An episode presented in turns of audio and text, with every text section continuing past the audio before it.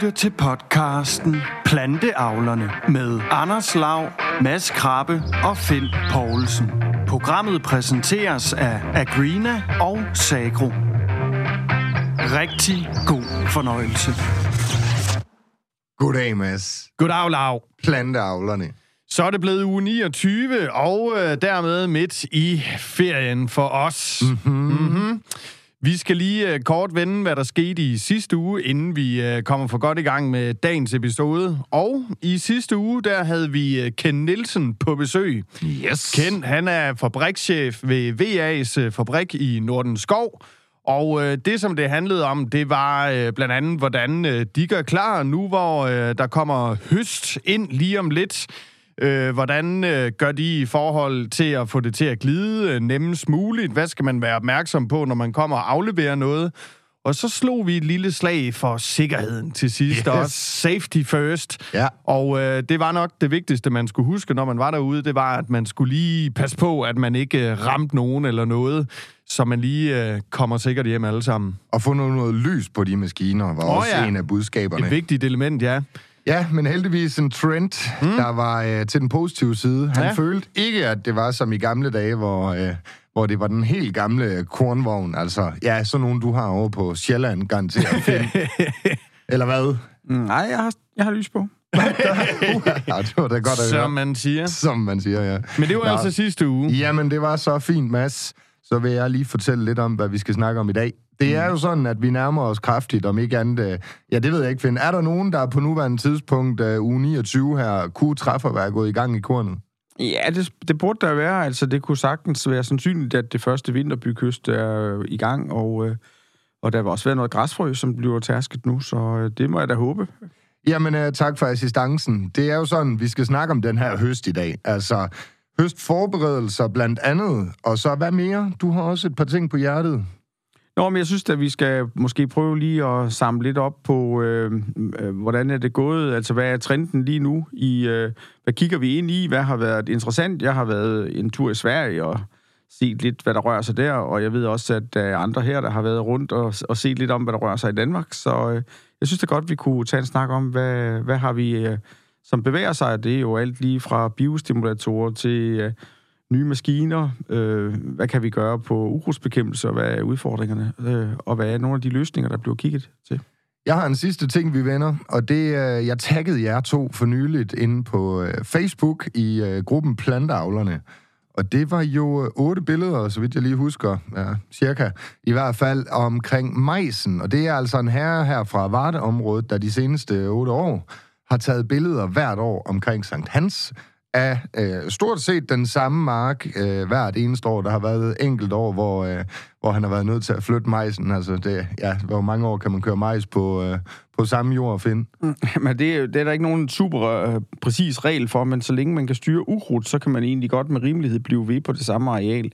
Men det er gerne øh, hanesporer, øh, for eksempel, der sender majsen videre i sædeskiftet, fordi man er nødt til at have ryddet op. Og der kan også være andre ukrudtsarter, som man har svært ved at styre. Men ofte er det jo sådan, at en ejendom har jo noget høj jord, som kan køres på også sent i efteråret, og der vil man gerne placere majsen, så man er sikker på at kunne høste den. Ah, Mm. Ligger den højt, den mark? Kan man se det på billedet? Det kunne godt ligne sådan lidt en lille højderyg af en art. Mm. Ja, det kunne det faktisk godt. Jeg har en, øh, en lille perifær kendskab til, hvor det er henne, og jeg tror egentlig, at øh, han selvfølgelig øh, har majsen med rundt i sit sædeskifte også, men har høje arealer nok til, at øh, han placerer dem et godt sted, og går nok derud, hvor han synes, majsen ser fin ud, og, t- og tager et billede til Sankt Hans. Og nogle år kan vi jo se, at det blev enormt højt, og andre år, så ser det jo sådan lidt mere ynkeligt ud. Mm. Ja, det er vel også det, der er det sjove. Jamen, de det er det, da, det er det da i den grad. Det er mega sjovt at følge med i, og jeg kan også sige, det er i hvert fald en like-hunter. Altså, der, der, der flyver ind med anerkendelser fra at gøre det her, så han skal endelig blive ved, og jeg håber også, han hører, hører med i det her program. Men det er faktisk lidt bemærkelsesværdigt. Der er nemlig et helt særligt år, og den skarpe lytter ved lige præcis, hvilket år det er nu, når jeg siger, at det er et år, vi har talt rigtig meget om her i planteavlerne. Mm. Men lad os vende tilbage til det senere, når det lige passer ind i dagens program. Lad os, øh, lad os kigge på den høst. Hvor starter vi, Finn? Jamen, øh, vi er jo øh, måske kommet lidt i gang i, med høsten øh, nogle steder, men alt vores, øh, vores sæd, altså øh, øh, vorbyg og havre på, på mange ejendomme, som er sået her i foråret, og sammen med det vintersæde, som også fylder klart det største areal, altså hvede og ru, øh, der står vi jo i og skal begynde at høste formentlig her i begyndelsen af august måned. Og så er der i hvert fald nogle ting, som jeg synes er godt at have styr på. Det ene, det er jo selvfølgelig at have sine maskiner klar, og, og at, øh, at man øh, kan alt det på det tekniske side, men der er også øh, noget omkring en strategi ude på sine marker, at man for eksempel, hvis man har nogle områder, hvor man begynder at have ukrudt, man ikke kan styre, og det kan da være, at det er resistent ukrudt, øh, som man heller ikke har været i stand til at, at, at slå ned selv, og man har behandlet med de midler, som burde tage det, at man ikke får trukket det med rundt på hele ejendommen. Nu øh, kommer der lige øh, spørgsmål fra skolelæreren yes. herover så. Det der med at flytte ukrudten rundt, er det sådan, er der nogle øh, særlige værtyper, man skal være opmærksom på der, eller er det øh, lige slemt uanset, øh, hvornår man kører? Hvis du nu har super godt høstvær, så, så er det en rigtig dårlig værtype, fordi så tænker du, når du bliver færdig på en mark, jeg vil skynde mig videre og høste den næste mark. Mm. Og så tager man sig måske ikke den tid lige at gå rundt om maskinen, og i hvert fald det mindste tage de værste øh, avner og ukrudtsfrø mm. væk fra maskinen, og måske lige gøre det bare lidt rent. Mm. Måske kunne man også godt lige overveje at lade den køre lidt ekstra i tomgang, inden man, øh, eller med, med tærskværket til, inden man kører ud af marken, sådan, så den bliver godt ren, og man lige måske får den til at rense sig selv bare en lille smule. Men øh, når der er høststress, øh, så vil man jo udnytte det gode vejr, der er. Mm. Så i virkeligheden er det vejr, der frister til at gøre det her dårligt, det er, når der er super høstvejr. og man er presset og tænker, jeg kan nå noget mere, hvis jeg iler afsted. Jeg tænker også på, øh, for eksempel, når jeg har været på Roskilde Festival, og det har været sådan knastørt fire dage, det der støv, der vivler rundt, og vinden, og det øh, alle, der har været der, de kender Pistøv. sikkert den der fornemmelse af at være lidt sort under næsen efter et par dage. Altså, jeg kunne bare forestille mig, at det måske kunne være det samme fænomen på mange, at man fik spredt noget også, hvis det var knastørt.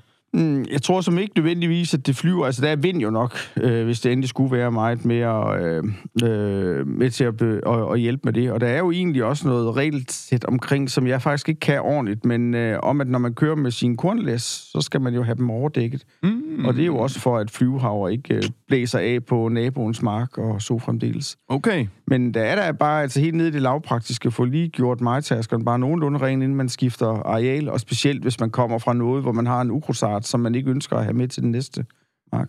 Altså er vi derude, hvor det er hjem på matriklen, øh, kompressoren i gang, blæs den ren, inden du kører til næste mark, eller hvordan fungerer det? Ja, det kunne du sagtens finde nogen, der synes, at det var sådan, det skulle gøres, så det skulle gøres sådan hver gang. Øh, og der har også været meldinger ude fra SIGE, så det er også øh, vældig fornuftigt. Jeg tror bare, at alle, der har været med i en høstsituation, ved godt, at det, der, det er, altså, der er simpelthen bare ikke meget ved at stå hjemme og polere på sin majtasker, hvis at det dagen efter regner, og man så aldrig kommer til at høste areal, eller kommer til at høste med et stort høsttab. Mm. Så er det ligesom om, at nu er man altså nødt til at komme videre og få snørret sig. Så øh, der skal være en anden rimelighed imellem, hvor mange kræfter man bruger på det her, og så øh, det, man egentlig kan opnå. Men hvis det virkelig er en ting, så undrer det mig, at det ikke er indbygget på majtaskeren. Det tror jeg faktisk også, der er på nogle maskiner, sådan, så de har en større mulighed for at rense sig. Men man kan gøre ting også helt simpelt, altså måske lige øh, bare det at lade den, lade den stå og køre et stykke tid, så der, bliver der ved med at flyve noget ud af. Lige gå rundt med sin øh, hånd eller en kost eller et eller andet, så lige tage det værste væk. Så man kan faktisk godt gøre noget for det her.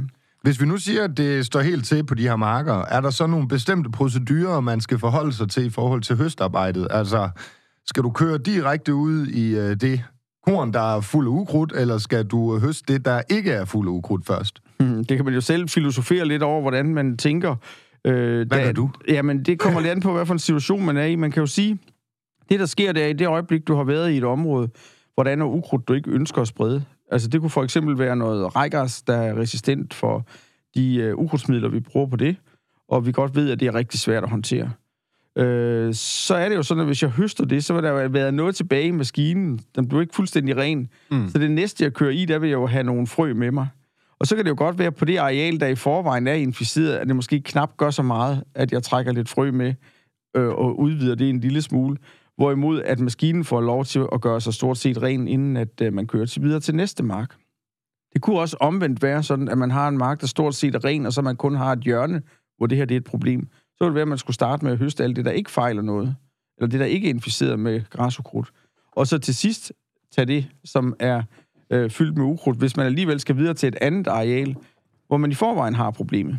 Mm. Så der, man kan godt sådan ligesom tænke lidt over, at, at det, man kommer fra, det er jo det, man fører videre til det næste sted.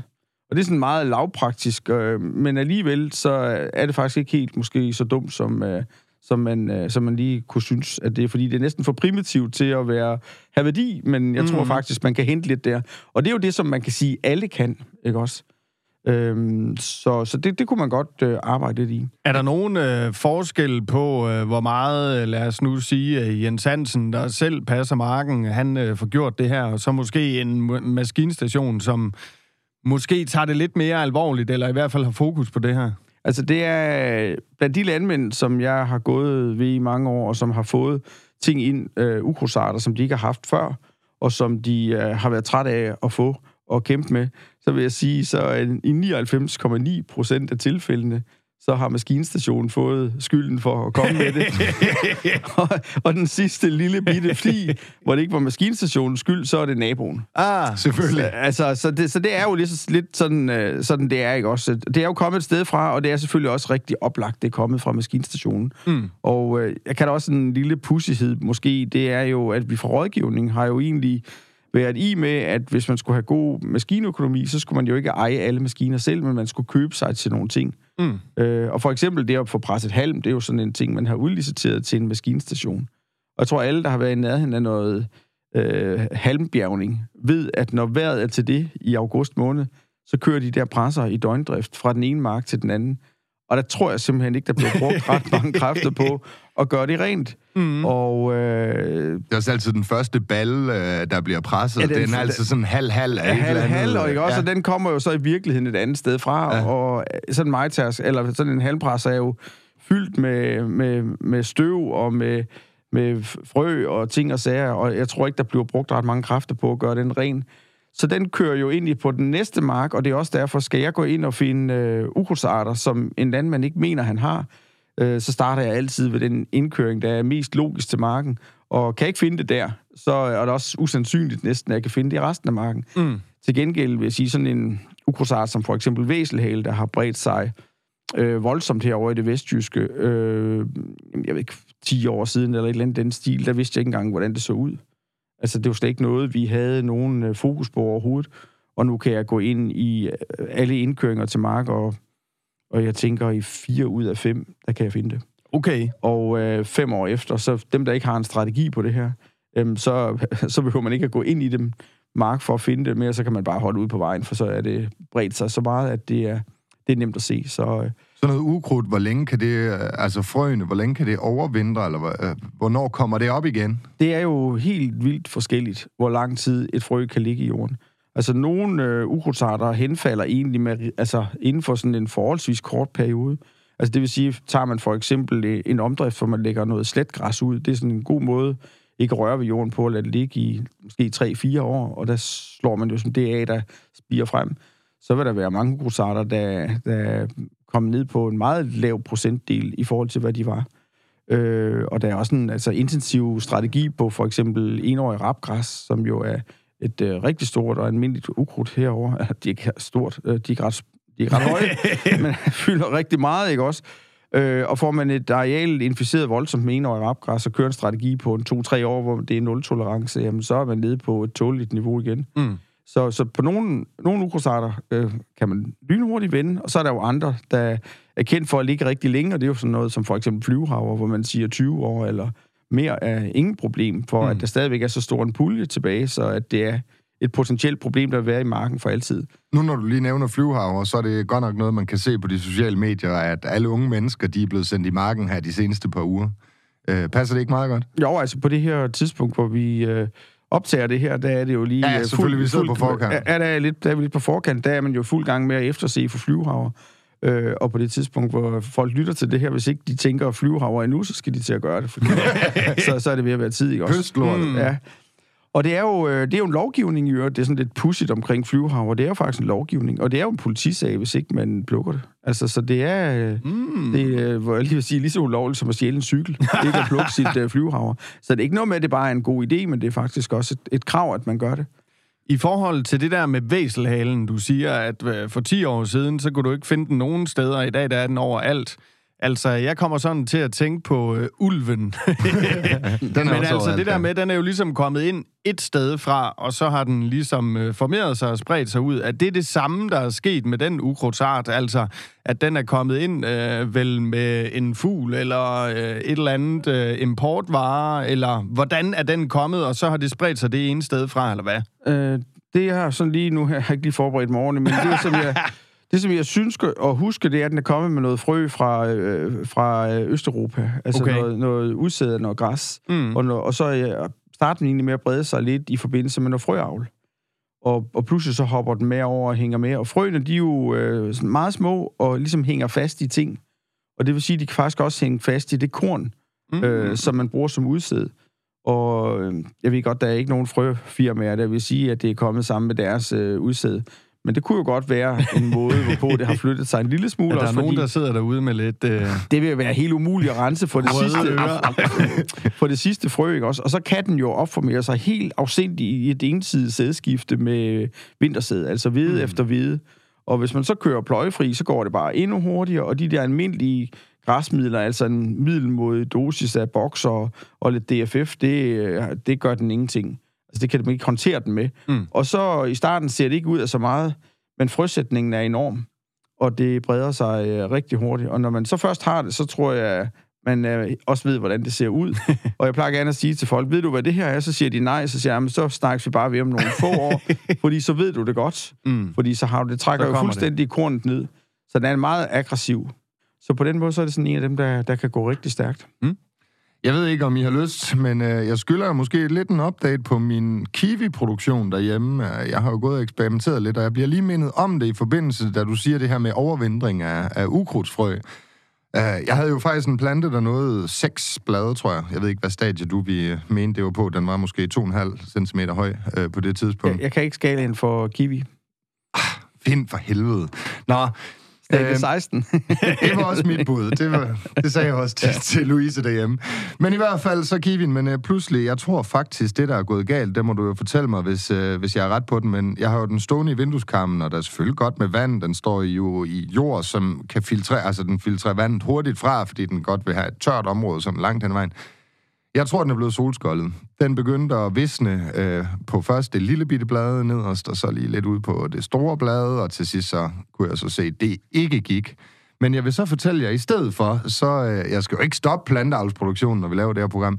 Så lige nu, der har jeg øh, fire små kasser, hvor der er en øh, vandmelon i hver, og øh, altså en plante, og det er selvspiret fra vandmelonen skåret over, taget kernerne, lagt op i skabet, bum. Meget spændende, du må godt få en af dem, det har jeg jo foreslået dig, Mads, så vi kan have hver vores. Mm. Og sådan sjove, Finn, øh, det ved jeg ikke, om du har været med til. Jeg har mit eget æbletræ nu. Hvad tænker du så? Har du et æbletræ? Jeg har fået mig et æbletræ. Jeg købte, eller Louise købte øh, øh, økologiske æbler, og så siger jeg, jeg skal lige have kernerne øh, derfra. Lå dem til fremspiring, og der var én kerne ud af de her syv kerner, øh, der, der spirede frem. Der står et lille æbletræ. Ja. Ja. Hvad er dine forventninger til din frugtproduktion så? Øh, vi har også jordbær, skal lige siges. Ja, lad os lige øh, hænge lidt ved de æbler. Lad os lige, hænge, i år. ja, lad os lige hænge lidt ved æblerne. Ja. Jamen, jeg forestiller mig bare den der øh, film med blinkende lygter, med, øh, med, der må du lige hjælpe mig, med, med ham, øh, den ene af fædrene til, til dem, det handler om, hvor han har et æble hængende på det der æble. Så kommer jeg med malingen, Ja, og ja. det er faktisk en fed scene med den der er maling. den virkelig bliver en fed op. scene. Altså, jeg vil jo sige, glæd dig til, at der kommer rigtig mange æbler, og de begynder at falde af sådan i den lidt lune periode, og så glæd dig til vipsene. Jamen, udfordringen er jo, at jeg skal ikke bo der, hvor jeg bor øh, for Ah, er resten en af mit gave liv, til så den er nødt næste. til at være indenfor, Ah. eller et eller andet, så den kan komme med. Indendørs. Man kunne også starte en citrusproduktion, eller hvad hedder sådan en, uh, en ciderproduktion. Ja, eller hvad? ja, ja. Ups, jeg Men- har citroner til fremspiring, skal lige siges. Okay. Ja, og de er spiret. Altså, jeg Så de har skal faktisk her. øh, prøvet at lave cider et enkelt år, hvor jeg købte en helt store øh, fødevarespand, øh, 200 liter, tror jeg faktisk, en ret stor en, og gærprop og hele svineriet. Det blev aldrig så godt, øh, vil jeg sige. Det var, øh, ja, Men, men så tror jeg alligevel, vi også på det her projekt, øh, inden han begynder at investere i øh, selve produktionsapparatet, så skal vi lige spole lidt tilbage. Mm. Fordi det er skide interessant, det med æblerne. Øh, æbletræer, de er jo pudet. Og det vil sige, at øh, Som regel, så, er der, så er der en grundstamme. Det er det, der er nede i jorden. Og så er der sat en kvist på af det, som er oven jorden, over jorden, og det er jo med en, øh, et, en genetik, som giver det æble, man egentlig gerne vil have. Så hvis nu for eksempel gerne vil have et gråstenæble, så klipper en gren af et gråsten æbletræ, poder det ned på den æblegrundstamme, man har, og så det der over jorden vil så give gråstener, og det der Mm. mm. gror under jorden er jo sådan en anden øh, genetik, Okay. kommer til grundstammen. Så det, du har gjort, når du har lavet en frøformeret æble, hvad er det så? Det er, at du jo i virkeligheden har lavet mm. noget, hvor der har været, der har været sex indover. Der er simpelthen Fordi den er jo en blevet- krydsning i gang. Det er jo blevet bestøvet af noget andet. Uh. End sig, altså, så det er jo blandet... Altså, æble, selvfølgelig er moderlinjen, som er det æble, du har købt. Den er der jo. Men der har også været en far indover. Mm. En lille bi imellem måske. Mm. Mm. Og det betyder, at du får noget genetik ind, som ikke er man til det, som æblet øh, egentlig har. Mm. Og du får så et udfald, som øh, du ikke aner en pind om. Mm. Kommer det så til at minde mest om uh, gråstenæblet eller rødæblet? Jeg kan næsten sige helt med sikkerhed, at selvom han ser heldig ud, den unge mand, så vil han få noget, der er fuldstændig uduligt at spise. Og faktisk så er det jo et sjovt fænomen, det her, fordi der er nogen, der nørder i det her. Fordi tilbage i tiden, der kørte øh, der jo tog rundt i Danmark. Og jeg ved godt, I er ikke gamle nok til at huske, at man kunne lukke tog, vinduet i toget op. Mm. Det kunne man faktisk i gamle dage. Jeg vidste ikke, man kunne lukke noget op, men troede, man kunne åbne det bare. Fuck. så, kunne, Så fik smed- dansklæreren sgu alligevel lige øh, benet i tyverne her. Fuck, mand. Endelig. Ja, så når vinduet var åbent, ikke også? Mm. Og man havde spist sit æble, så hvad gjorde man så med resten? Det kastede man ud af vinduet. Og så det der, der og det der skrov der, det landede så et eller andet sted. Og så hvis man var rigtig heldig, Mm. ligesom du har været, så spirede der en kerne, og så blev der et æbletræ. Og der har der jo så været folk, der sådan set nørder i at gå rundt langs med gamle jernbaner og finde de her æbletræer og smage på de her æbler, og synes, det kunne jo være, at man lige præcis opfandt øh, Det nye æble. et, det helt nye, helt fantastiske æble, fordi i virkeligheden, så ryster man jo posen, hver gang man bestøver noget, og så falder, kommer der jo et eller andet øh, ud. Mm. Så Men det vil sige, hvis jeg gjorde, skulle gøre klogt i noget her, så, så har jeg skabt grundstammen. Og så skal jeg ud og finde det æble, jeg i virkeligheden gerne øh, Ja, og vil sætte tænderne i. ja, og pude på. Og så kan man så sige, at den grundstamme, du har skabt, Den er den- økologisk, skal jeg lige den, kunne- tilføje. ja, det er, det er også sådan set også fint nok i sig selv, ikke også? Men øh, hvilke egenskaber har den så? Den har jo egentlig nogle helt tilfældige egenskaber, så grundstammerne er jo også valgt med omhu. Nå ja.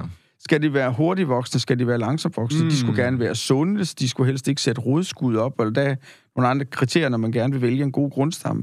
Så i virkeligheden, så har du også lavet en lorte grundstamme. Men for Så, Der er ja, ikke altså, meget øh, klap på skulderen. Jeg, Nej. jeg, jeg, jeg vil sige... Jeg prøver ellers, vil jeg altså, sige. Altså, enten er du nørd, og så siger du, at jeg starter bare min øh, jagt på den nye æblesort Mm. ved at få informere et enkelt skrov, og Ja. tænke, at det bliver skide godt. Og det svarer nogenlunde til at spille lotto. Øh, og det er endda øh, Eurolotto, eller hvad det hedder. ikke også? Det er der, hvor sandsynligheden Den for at helt vinde- store. ja. Altså, den helt store gevinst er selvfølgelig potentiel, men sandsynligheden for, at det sker, det er gående mod 0. Mm. Mm. Det var kunne heller ikke, fordi vi skulle nørde ultra meget i min plantavl derhjemme, men jeg Nej. kan sige til jer, og dem, der har fulgt med i mit lille Kiwi-projekt, det er dødt. Men altså, jeg Og synes, så det, snakker vi ikke mere om det. Nej, men det- og så kan man sige, at Kiwi-projektet, jeg tror, du skulle have fjernet den fra vindueskarmen. Jeg tror simpelthen, de her rekord solskinstimer og varme, der er der, det har den ikke kunne være med i. Mm. Øh, så den skulle have været lidt over i halvskygge. Det har til gengæld været super godt for vandmelonerne. Ja. De mm. står i plus 12 cm. Jeg vil skyde på et stadie 19, eller... Ja. Kan man egentlig øh, dyrke kernefri øh, vandmelon selv? Altså, det, er, det samme gør sig jo gældende her, ikke også? Og nu var jeg jo... Så så du bare hele vandmelonen. Altså, jeg, jeg er jo ikke, øh, Jamen. jeg er ikke super ekspert i vandmeloner, men jeg, jeg vil ikke være overrasket over, hvis vandmeloner er en hybrid. Mm. Og så, hvad tænker Mads så? Ja, men så tænker jeg jo på hybridro lige med det samme. Ja, og tænker du så, at det bliver nogle gode vandmeloner, når man tager afkommen fra en hybrid? Og, Nej. Nej, Det forestiller mig ikke, man kan bruge nej men jeg vil, ikke, jeg vil ikke dykke ham to gange. Nej, nu Så hvis stopper han vi. skal dykkes øh, på den her også, så skal du gøre det. Fordi at, øh, hvis nu den melon, han har, øh, du har, ikke, har du øh, gemt, hvad det var for en øh, sort melon? Nej. Altså, det har jo været en Og med vil sige, kerner i, den, den, den, den kunne man jo så have googlet sig til baglæns på, om det var en hybrid, ikke også? Mm. Det er Øh, selvfølgelig. Og Altså, hvis det, er jeg har en, gjort, øh, det var min søn, der sidder og spiser vandmelon. Mm. Så er jeg lige haps, haps, haps, mm. og så op til spiring. Men, øh, men, øh, men det, så det kan faktisk også risikere at blive lidt et lorteprojekt, det der. Ja. Men øh, se nu, hvad der sker. Altså, det værste, der kan ske, det er, at det, altså, formentlig får du nok heller aldrig øh, en melon på, mm. som bliver mm. moden. Men, men øh, øh, Hvad med citronerne så? Er det en bedre... Øh... Jeg tror, citronerne er betydeligt bedre, fordi selv vilde citroner øh, faktisk også har hele egenskaben med at, at ligne citron og smage en citron. Mm. Okay. Og øh, dem, der har været nogle En steder, lille, hvor, lille hvor, klap på skulderen. hvor citronerne gror, der kan man jo godt se, at de faktisk... Øh, i, altså, der kan også være alle mulige små, sure citroner, som øh, kan være hyggelige. så, så det vil jeg synes, at det, det, det er nok det bedste af de tre projekter, det er citronen. Okay. Jamen, så fortsætter vi. Ja. Vi fortsætter uanset hvad, og jeg vil selvfølgelig opdatere jer en gang imellem, når jeg lige synes, det, det passer vil ind. vi glæder os til. Jeg synes, vi skal springe øh, i dagens sidste emne. Det er majsen på Facebook. Yes. Og det er jo øh, det, er jo det her opslag, hvor, øh, hvor vi ligesom har fået mulighed for at følge med igennem årene i forhold til, hvordan majsen den, er, den, er, den står. Mm. Og øh, det er en herre, Anders Sørensen, der bor her omkring Varde, som øh, de seneste otte år hvert, hver gang til Sankt Hans lige har været ude og skyde et, øh, et billede af majsen, og så har han også lige, øh, hvad hedder det, målt den selvfølgelig. Så igen i år er der nogle billeder af majsene, og øh, han skriver her, at i år er de 95 cm høje. De alle årene sået, når jorden er tjenlig, og jordtemperaturen har passeret de 8 grader. Det vil sige normalt den sidste uge i april, men i år dog først den 5. maj. Det er en JB3-jord ved Vardeområdet. Jeg synes, det er lidt sjovt at tage med, fordi det, det er jo nogle år, han har gjort det nu, og det, man kan se på billederne, at det er de samme, at det er den samme mark, i hvert fald næsten alle årene. Der er måske en enkelt afstikker. Nu øh, snakker vi lidt om det der med, om det var en god øh, jordtype til de der majs øh, lige lidt tidligere, og hvordan det lå i forhold til, om det lå øh, lavt eller højt. Og det lyder jo som om, at det er et sted med de rigtige forudsætninger. Det kunne vel også være lidt sjovt, hvis man nu havde det allermest skød majsjord et eller andet sted i Danmark, og få sådan en hvert år, som man kunne sammenligne, fordi ja, ja. jeg tænker, øh, er han lidt, øh, er han måske lidt forsikret i forhold til den jord, han har find? Altså vil, han, vil det svinge lidt mere, hvis jordtypen ikke er så optimal fra år til år? Man kan, man kan jo starte med lige at definere, hvad god majsjord er. Og god majsjord, det er jo noget, det er jo noget hvor du med sikkerhed kan høste. Mm. Altså det vil sige, at du har nogle drinksforhold, som er sådan, at du kan køre på marken om efteråret, også øh, når man kommer ind i oktober måned. Øh, øh, og måske, hvis man vil noget et, et virkelig vanskeligt år, så kunne man have det håb, at man kunne blive ved med at køre, også selvom vi har en meget våd periode. Mm. Øh, så det er jo egentlig en forudsætning, kan man sige, for at dyrke majs, det er, man er i stand til at høste. De jord, der er tørre om efteråret, de er som regel også dem, der er tørre om foråret. Og det vil sige, at øh, det er også noget af det første, man sådan kan komme på om foråret. Og begynder jordbearbejde lidt i at få hævet temperaturen, og når øh, jorden er godt drænet, så, så er der jo ikke vand, der skal varmes op om foråret, så øh, er der i hvert fald mindre mængde vand, og det vil sige, at jordtemperaturen som regel stiger lidt før. Mm. Og det vil sige, at det er også gerne dem, man kan så først. Så der er sådan lidt logik i, at det, der er godt om efteråret, det er faktisk også det, der er godt om foråret. Hvis man rigtig ville øh, nørde i, hvor høj majsen er, så gjorde man måske det, at man i stedet for at, at, at, gå ud et tilfældigt sted og tage en mark, så vil man ligesom øge op, antallet af observationer, mm. og så vil man tage flere marker og måle i det samme område, og jo flere gange man måler, jo mere sikker bliver man jo på, at gennemsnitshøjden er en given. Fordi jeg tror ikke bare, det var hans mark, der var høj i 2018. Nå, den regnede du ud, hva'? Ja, altså det havde det- ellers været mit næste sådan. Nå, okay, okay det, det, må, det må undskylde, ja. Ja, tak. Øh, Grov som du slår mig ned i dag. Og øh, det vil heller ikke, at det vil også være sådan, at øh, alle marker øh, i gennemsnit nok også har en lavere øh, afgrøde de år, hvor det har været meget koldt i foråret. Så øh, du må heller lige afsløre lidt om, hvad du har set, og hvordan året i år er i Ja. forhold til de andre. Altså, øh, året i år har jeg vist allerede kommet til at nævne, men jeg skal nok tage den igen. Allerførst, så kan vi gå tilbage til 23. juni 2016. Der havde vi 125 cm majs, og vi som sidder her i studiet kan jo lige se det her. Altså sådan forholdsvis lukkede rækker. Ikke helt lukket til nu, men rimelig øh, og godt mørkegrønne. Så har vi lige over 17. Der er der lidt tyndt mellem rækkerne. Der er ikke særlig lukket, og vi er på 90 cm, så det er alligevel 35 cm mindre. 23. juni 18. 175 cm, mine damer og herrer. Mm-hmm. Hvad er det lige, der gør? Jeg synes bare, nu har vi snakket så meget om 18, og tørken, og forfærdelige vilkår, og katastrofehøst.